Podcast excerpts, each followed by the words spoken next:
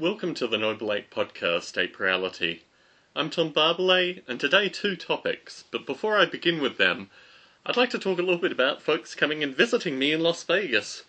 Because I received word that Steve Grand was currently doing a tour of, uh, I guess you'd call it the southwest of the US, and he originally planned it to come to Las Vegas and say hello, possibly spend an evening discussing artificial life and other related topics. However, unfortunately, he uh, he couldn't make it. He's decided to go camping and head up north and not stop by Las Vegas. And that, in part, is I think because he's traveling the southwest of the US to to escape from humanity. And obviously, coming to Las Vegas is not really escaping from humanity. But um, I do like the opportunity to have folks in town. Robert Rice was in town recently. I had a wonderful meal with him and also Greg Boyd and it you know it gives me the opportunity to catch up on old friends and also talk about the future directions of artificial life. And this leads perfectly into our first topic because I've had some correspondence with R.U. Sirius, a friend of Doug Rushkoff's and also a kind of long term, I guess what would you call him, kind of futurist journalist with regards to the singularity. R.U. has just released uh, a new online publication called H Plus Magazine. And one of the first articles, aside from the Rudy Rucker interview with Wolfram with regards to his new search engine, there was an article associated with Singularity. In fact, it was with Vernor Vinge talking about Singularity 101. So, through last year, I think I developed a policy when Singularity related articles are published online, interviews, discussions, to approach the journalists concerned and present them, the artificial life community, as something that is in fact far broader, richer, and also in stark contrast to the singularity movement, and also something which indicates that we are living in a post singular world, which I think is the kind of continued narrative of Biota Live and also um, certainly the, my recent publishing in Dick Gordon's book Divine Action Natural Selection. So I've had some correspondence with RU, and I'm hopeful that an article will be written in the near future describing the artificial life community and this idea of being in a post-singular world. And I think my hope is what comes from this is the idea uh, that there needs to be some new scholarship. There needs to be both a, a new philosophy and a new science that actively describes what is going on currently and also gives some um, discussion with regards to the future, I think my main concern with regards to the singularity movement is that it really is based on kind of 30 year old science fiction methodology and doesn't acknowledge the contemporary power of computing, and also that survival is probably a far better intelligence metric than human intelligence with regards to actually moving beyond uh, this this point of the, the human intelligence paradigm which in summary is basically what I talk about in Dick Gibbons' book, and also what I talked about in my Shrink Rap Radio interview of uh, December 2007. So, long history with regards to this in terms of my talking and writing on it, and it would be nice to be in something like H pushing H Plus's readers onto the Biota site and onto the many contributors and participants in Biota Live and other related Biota resources. So that is my hope within the next few days, and um, if that does happen, it'll be something just to uh, go push the discourse forward a little bit and also identify the artificial life community on the already, I guess in some regard, we're kind of preaching to the choir with regards to what I would imagine the standard readership of H plus will be. Certainly, from Dick Gordon et al.'s perspective, you know, anything that gets more people's eyes on the book is a good thing, and certainly with recent correspondence with Dick, I think this will uh, this will be much needed in terms of uh, providing some um, degree of discussion associated with the book. So, um, as it is currently in a period of flux, but it'll be interesting to see what comes of it. Something I hadn't actually considered talking about, but I thought I might raise briefly here, is uh, Dick Gordon, Bruce Damer's programmer, Peter Newman, uh, Bruce Damer, and I had what has been called now an intervention with Bruce Damer associated with the EvoGrid. And I'm going to talk a little bit about this in Biota Live as well. Bar to say here that I think obviously the EvoGrid initially had some, um, to use a, a horrible modern cliche, uh, quite close stakeholders in the artificial life community, and obviously what has happened more recently is the EvoGrid has become a lot broader and in some regard whilst it has called itself EvoGrid Deep, in terms of the, the breadth of the project has increased dramatically.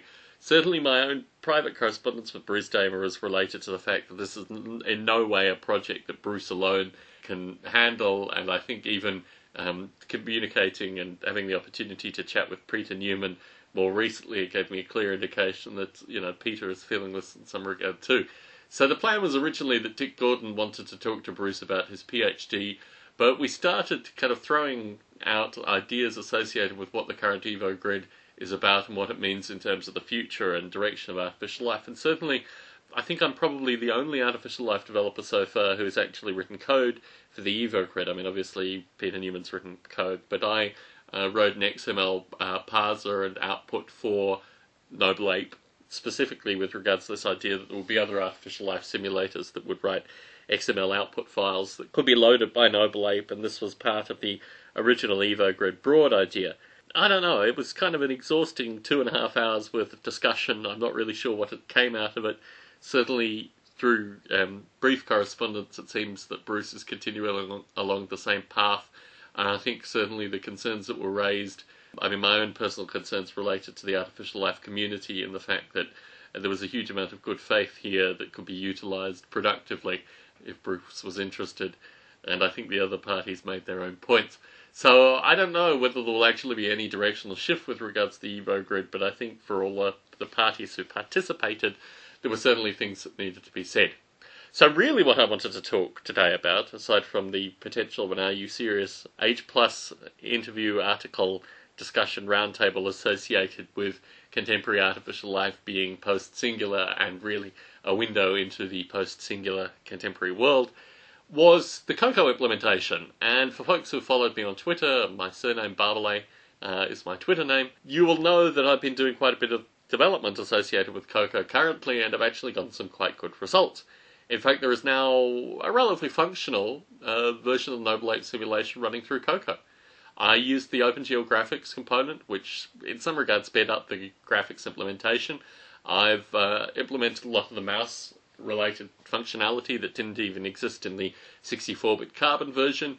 And now it's down to menus and file handling, and then there'll be a Cocoa implementation of Noble Ape. When you actually seriously sit down and invest time, when you take days into this kind of thing, then you're always going to get positive results, and that's really what's happened here. There's been a cliche, this idea that whilst artificial life developers are, you know, not gainfully employed, they can actually spend their time working on their own projects. This is ultimately what has happened here.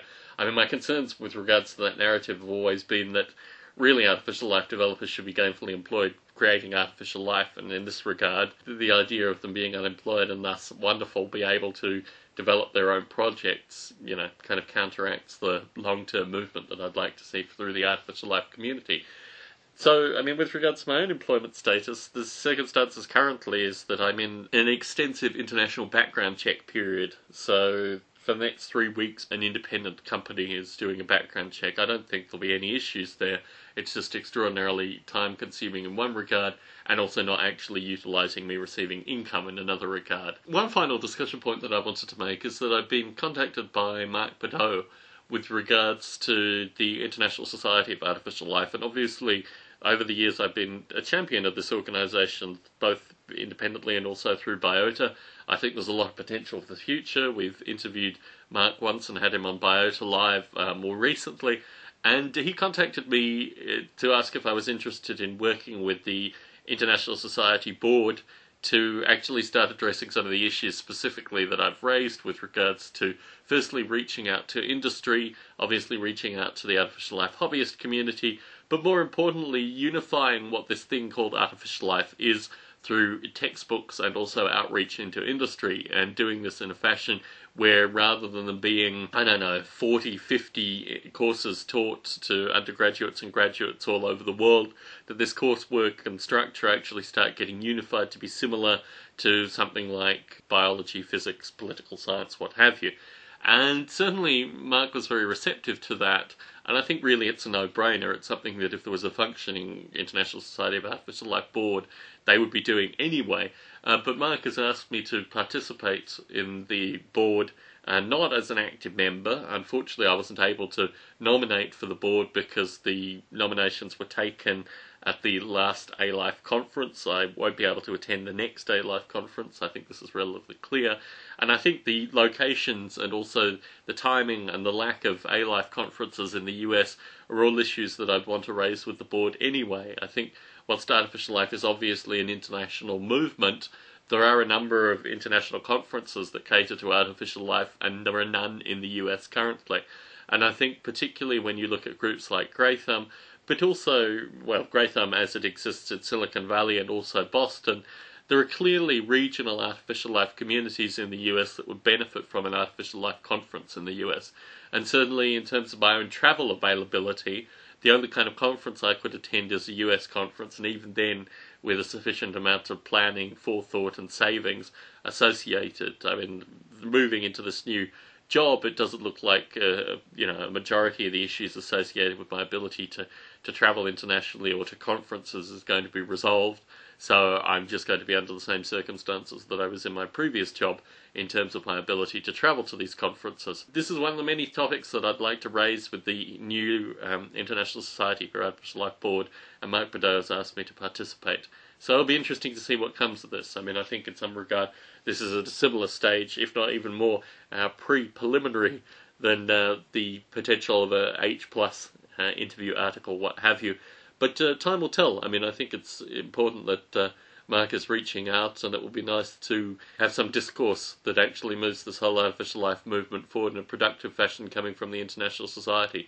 So, in that regard, obviously, you know, I would have liked to have been a, a participant in the election, uh, but as someone who wasn't able to participate in the election, certainly uh, being given an olive branch in some regard in terms of assisting how this thing works in the future, you know, that's a good thing. That's a good thing. I can't complain. More personal news we have a new animal in the house, uh, a new sentient creature. Uh, following the death of our schnauzer Charlie in, I guess, October last year, um, obviously, my wife in particular went through a, relatively long grieving process. However, we now have a Jack Russell that we picked up from the local pound. He's a three year old. We're calling him Holden which may be interesting for the Australian listeners because um, Holden obviously has a particular connotation in Australia. But uh, my wife wanted a kind of new American sounding name, and obviously Holden Caulfield et al. You know, Holden is a, a good American name too. So we have a new Jack Russell, or well, a three year old Jack Russell in the house. He's got a lot of energy. It's good to have a young dog, and um, he's certainly working with the cats currently.